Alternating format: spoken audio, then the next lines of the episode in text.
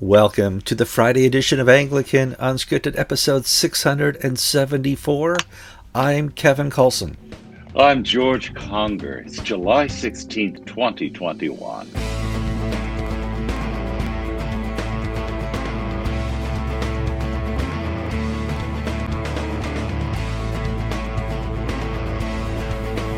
All right, welcome to the Casual Friday edition of Anglican Unscripted, where you sit down with Kevin and George and we talk about the world of Anglican news. And we have a new policy, which we'll talk about in a second. Before we get too far into the show, please like us on Facebook and YouTube. It's kind of weird that I have to do this, but it's free advertising for us. If you have not shared this program with your friends and foe in a while, please do so, because that's free advertising as well. Please subscribe to the show if you're not subscribed. And boy, we got lots of comments last week. Keep them coming. The show continues in the comment section. George, how you been doing this week?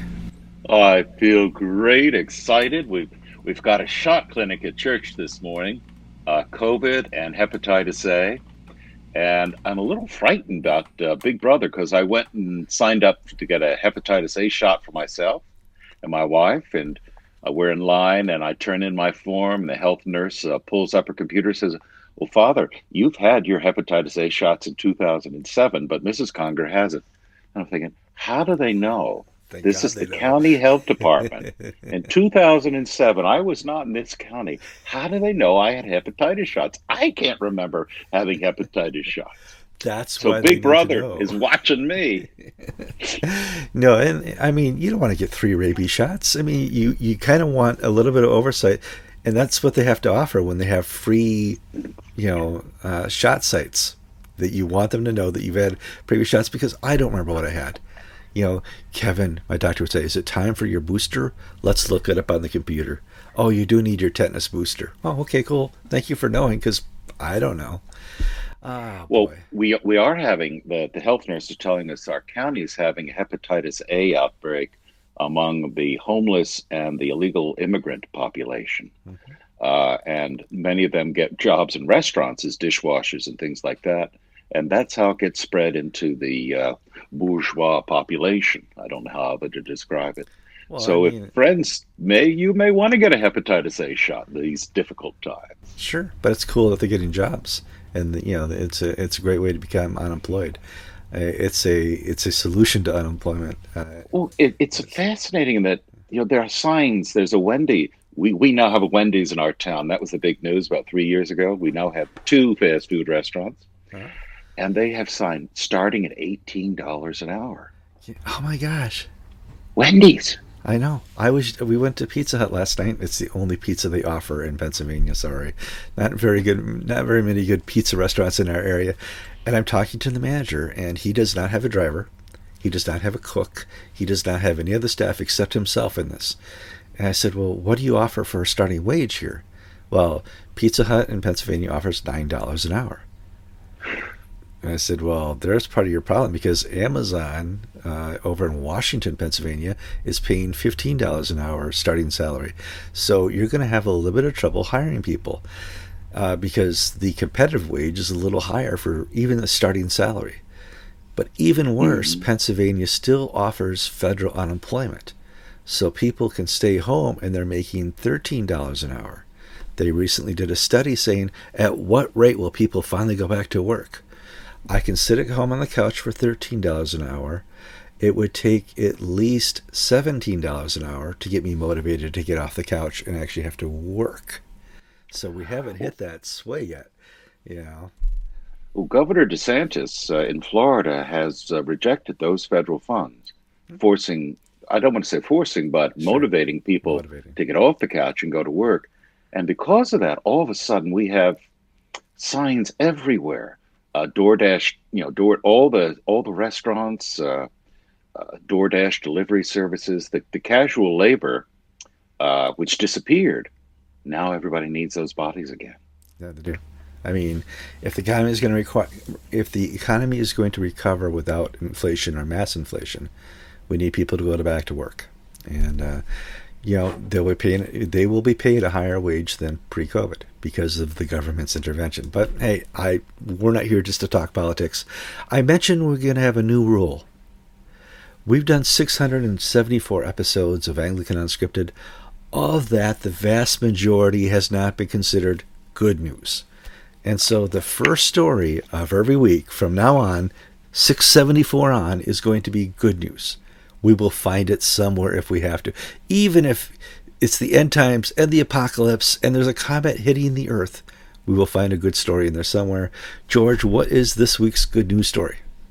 Well, the Jerusalem Post had a fascinating article. The Israeli Antiquities Department unearthed some pot- pottery shards, and uh, that told a bit of a story. And if you turn to the book of Judges, chapter 6, verse 11, you'll read, Now the call the angel of the Lord came and sat under the oak of Ophrah, which belonged to Joash the, uh, as his son Gideon was beating out the wheat in the winepress to hide it from the Midianites. We now have archaeological proof that there was a judge in Israel called Gideon. They found inscriptions to that effect. They used the name Jerubbaal, which is the Gideon's other name, But one of the fascinating things about biblical archaeology, you know, in the early 20th century, the thing was from the German and uh, higher critical scholars was that the Bible's all a myth. These are all stories made up. There's no basis in truth. There never was a Moses. There never was a David. There never was a Solomon. Friends, all of that is being. Now, we don't have archaeological evidence for Moses yet, but David and Solomon, Gideon, these things are just popping out of the ground. It's so exciting to me for the historicity. Uh, now, it cannot prove the miracles and the battles of Gideon, no, but this but, guy was real. But nothing has been disproven out of Scripture, which yes. is which is awesome. Um, and I get, you know, one of my favorite things is always to discover things, you know, and it's always the the weird things, stuff that is just kind of a barely a mention in the Bible, you know, that's where the archaeologists dig up. Oh, by the way, that kind of city at the end of Ezekiel, it's here. it's like, what? it's so crazy, you know. So, you know, it, it is what it is. So that's the good news story for this week of episode 674. Let's move Now on. we have one, two, three, four, five, six, seven, seven bad news stories to even it out. no, George, our second story is also a good news story. Oh, what is this? Bishop of Winchester is. Yes, you're right, Kevin. You're right. Fill us in. This morning, July 16th, the Bishop of Winchester, Tim Dakin, published his letter of retirement at the age of 62 from being Bishop of Winchester. Now, we've reported extensively on the turmoil in the Diocese of Winchester, where the diocese leaders essentially said, We're going to give you a vote of no confidence. You've got to go because of your horrid personality, your terrible management techniques. You've run the diocese into the ground financially. All list of all these bona fide ills. We've reported when Gavin uh, Ashenden was with us, he was a priest in Jersey under the Bishop of Winchester, and the Bishop of Winchester single handedly managed to alienate Jersey and Guernsey, moving them from the, Diocese of Winchester, things were so bad, uh, to the Diocese of uh, was it Salisbury? I don't know. But he moved them out yeah. just because he's such a poor bishop. With very, uh, I would call it poor grace, Tim Dakin announced his retirement. He's out. And he basically said, Oh, well, you know, it's been a wonderful 10 years as bishop, but last 18 months with COVID, really stressed finances and people's temperament. So it's all COVID's fault because people are at a short tether and don't have any money. Therefore, he's doing the gentlemanly thing and stepping aside.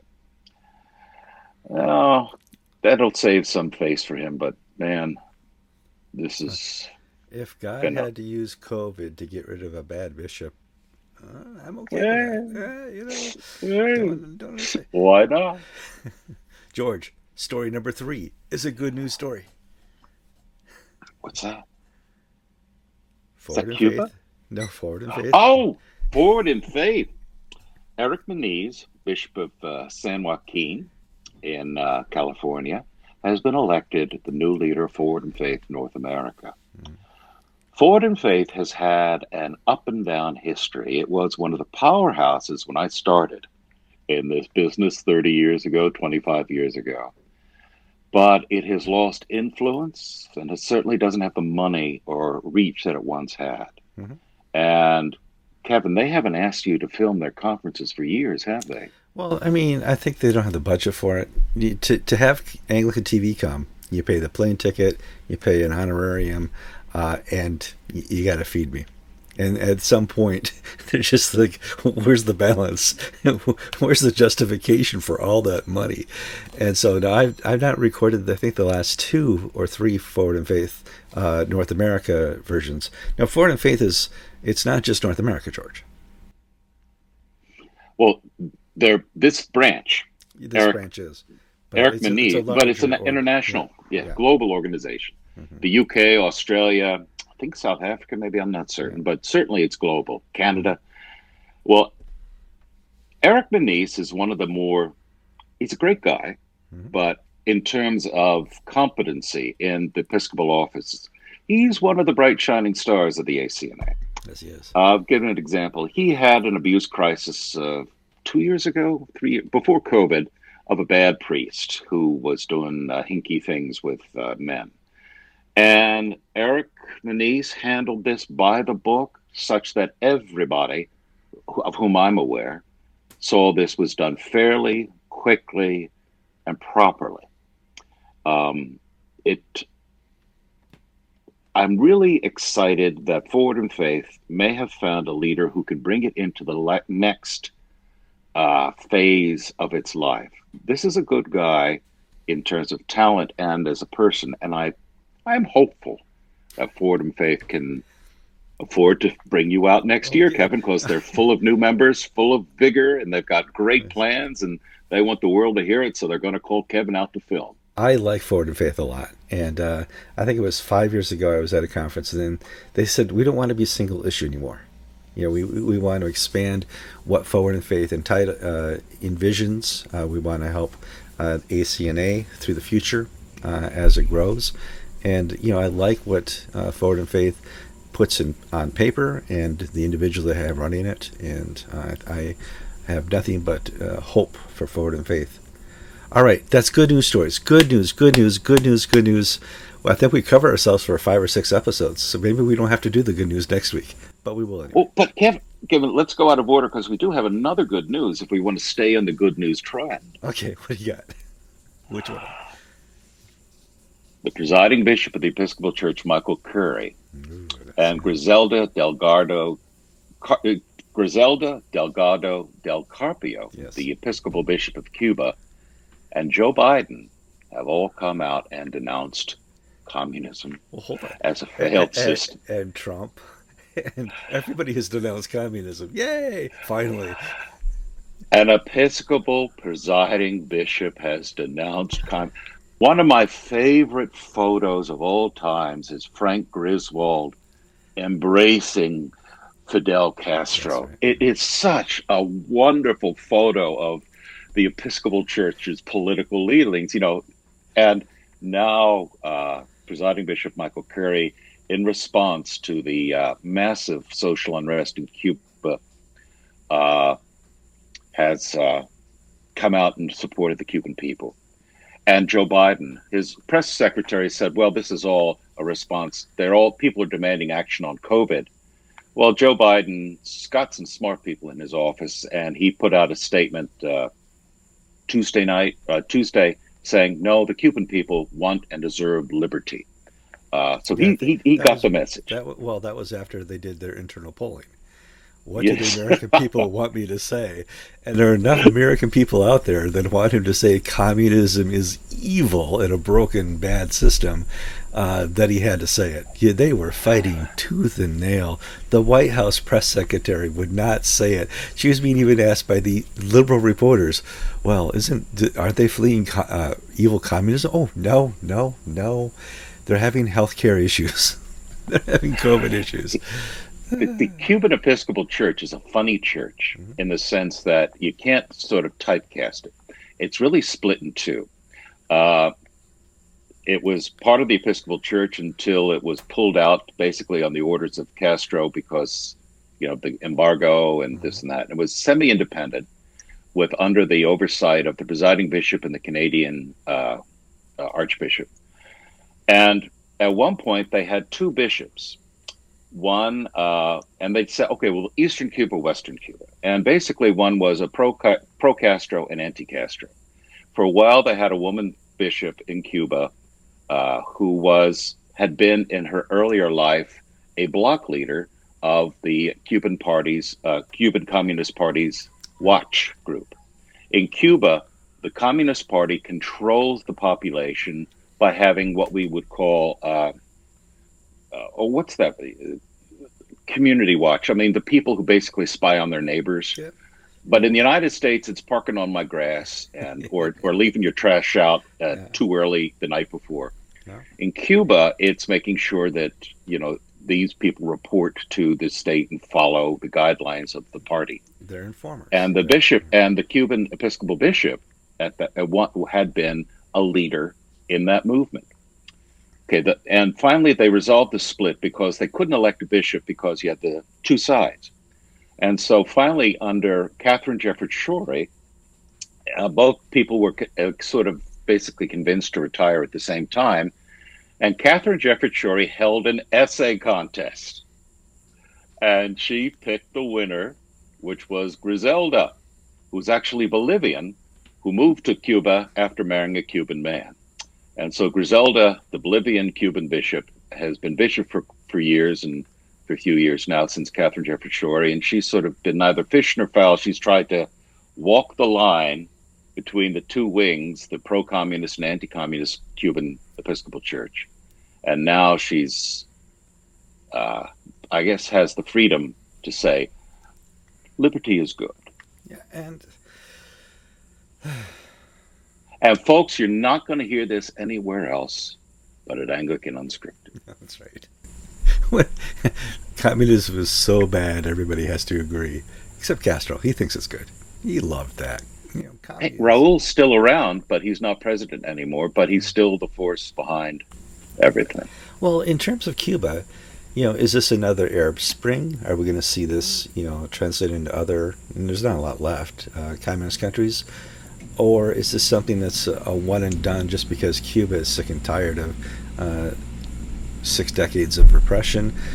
Has the embargo helped or hurt this? Uh, if you le- listen to Cortez, you know this is America's fault that the people are re- rebelling down in uh, Alexandria Ocasio Cortez. You're saying I can't just say Cortez. no, because I'm thinking of Hernando Cortez, who conquered Mexico uh, and Peru, or Peru, I forget which. You know, oh, I thought she was notorious enough that I could, just, or infamous enough that I could just say Cortez. My fault. So uh, let's, you know, let's pray for Cuba. Um, hopefully, this is the uh, Cuban summer where they can uh, finally rid themselves of just the despots that are in control there and uh, return to liberty. It used to be a very free place a little too free. A little too free. Yes, a little too free. Hey. Okay. Um, boy. Now is a less than good story. Although it could turn into a good story. It's a redeemable story we're going to talk about. Uh, there is something called the ACNA 2. Uh, ACNA 2 uh, is a Twitter uh, hashtag out there that is dealing with and covering and reacting to the sexual allegations and uh, kind of the whole happenings this last couple years in the diocese of the Upper Midwest, and they're making demands, and they put letters out, and I think George and I, as reporters, need to respond to this because what we do when we look at the upper the diocese of the Upper Midwest, what a long name for a diocese. They didn't follow the system and it went haywire. The system is there to be sure that this stuff doesn't happen. You take these steps, you uh, inform the authorities, you take these steps within the diocese, you do the, your investigation, and this is how we deal with this type of situation. When those steps aren't followed, chaos. And people complain and people are hurt, and the church is divided, and Christ is ill represented by his people and his church. The ACNA, or ACTA 2, however you want to say it, um, want to be put in charge of this. They want to, hey, uh, we want to have oversight of what's going on here. And my first thing is wait, but that's outside the process. We know that going outside the process is wrong and breaks things and doesn't help the system. Would putting ACNA2 help the situation to give them oversight, editorial control, access to the records of um, the staff in the diocese and I don't think they have the background to be investigative in this in any way, shape, or form. It would hurt that system that we know works. And I know I'm going to make a lot of people mad at me. And be mad at me, not George. Okay. George agrees with me, but please just be mad at me. I think ACNA2 is, is having any access or making any demands upon uh, Archbishop Foley uh, or the situation at hand is just going to make it worse. Sorry. Oh, ah. But you're a man and you're white. I know. It makes it worse. George, did I miss anything? Apart from the fact that you're completely right, not at all. okay. Ouch. I'm sorry. But it, I've talked about this since day one of Anglican Unscripted going back 10 years. Coming up on our 10th anniversary here in 10 days uh, this is part of the pendulum. Okay, in politics, we see the left right pendulum. Uh, we see reaction, overreaction, event, over event. What did we what did we do wrong? What are we going to do really really wrong? And in this pendulum, um, I see the ACNA2 here is kind of being an overreaction to a bad situation and not a fix to a bad situation. And I always believe you stick to the process.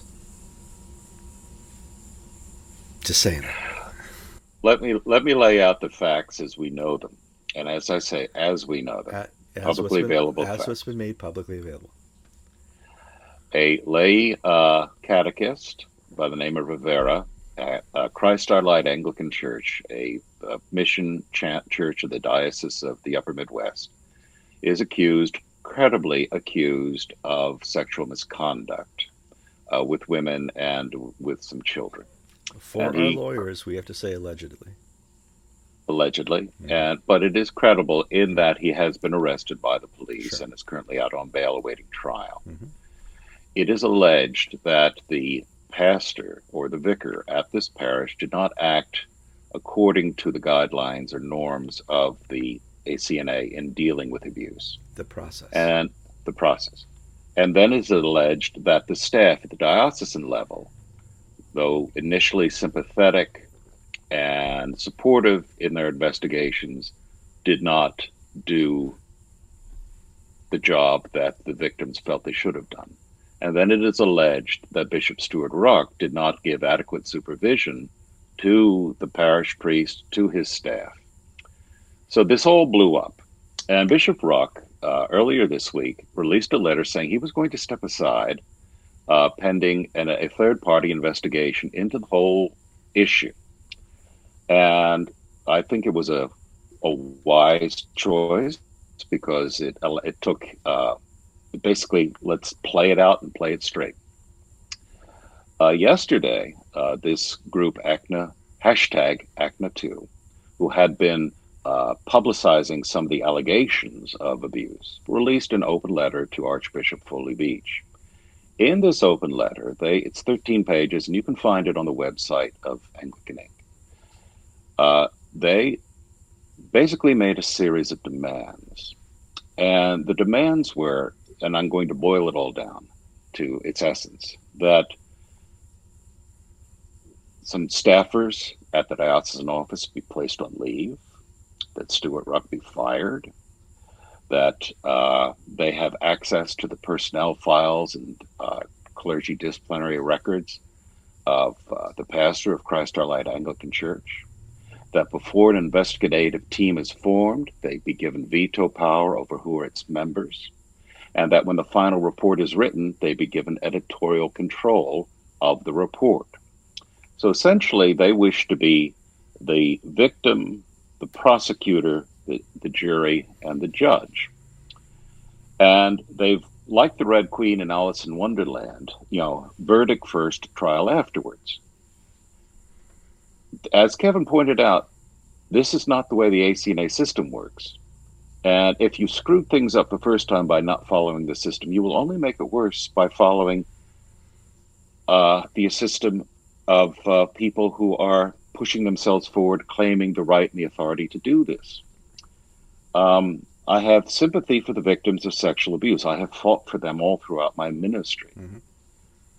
However, I do not have sympathy for cancel culture, where an allegation is sufficient to destroy the life or career of somebody. I believe in fair play. I believe in due process. And yes, it is more emotionally satisfying to shoot the people you dislike immediately and then prove that you had a right to shoot them.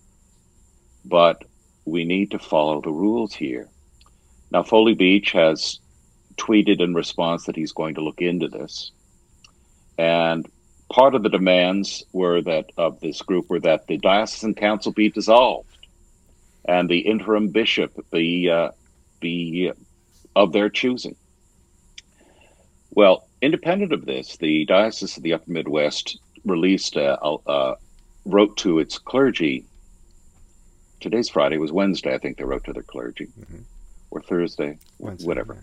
Wednesday, saying that uh, because several of the deans are uh, members of staff as well, uh, we're going. Uh, they have stepped. As they've going. They've resigned their position from diocesan council. So we need to elect a new diocesan council. And we had one lay member who has to leave for other reasons. So we're going to have new elections, and we're going to have this group basically be the ecclesiastical authority under the ACNA canons and constitution until this is all resolved and Bishop Ruch can either come back or we have something else happen. So the Upper Midwest is following, playing it by the book you know, in its internal deliberations, but this is not good enough. Uh, ACNA 2 wants oversight.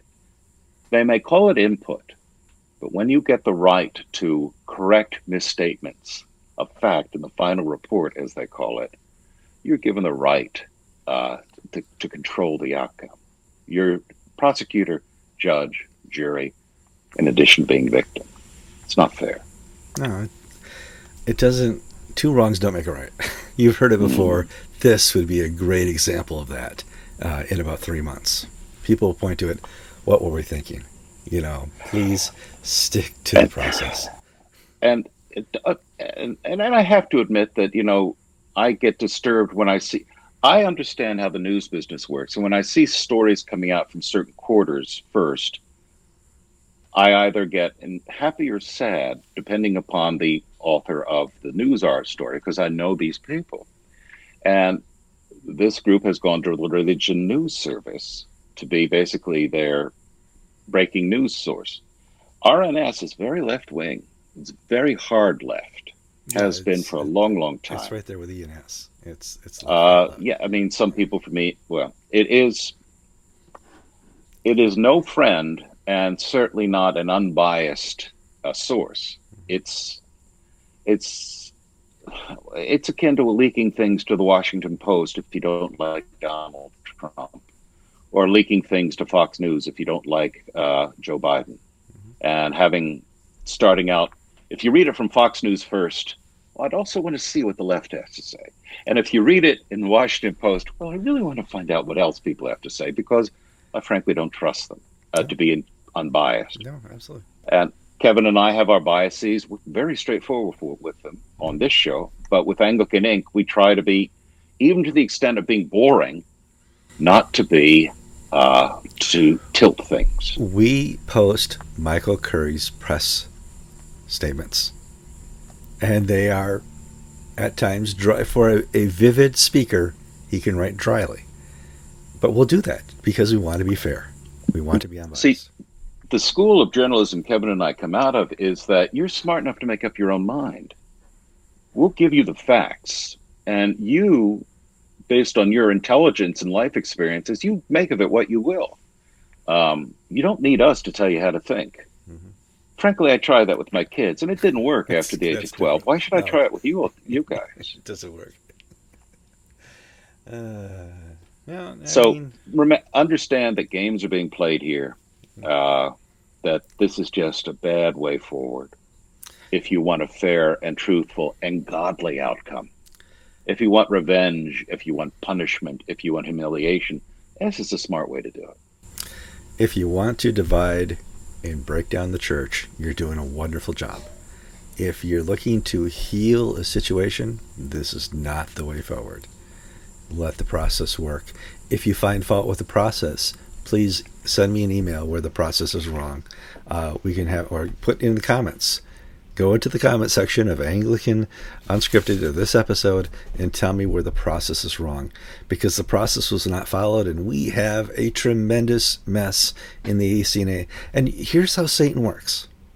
I want to step back a couple of months ago, uh, was it January, that uh, Bishop Ruch put together this wonderful statement on behalf of the College of Bishops on how we are going to deal with those who have same sex attractions and what they want to identify themselves with, the hyphenation.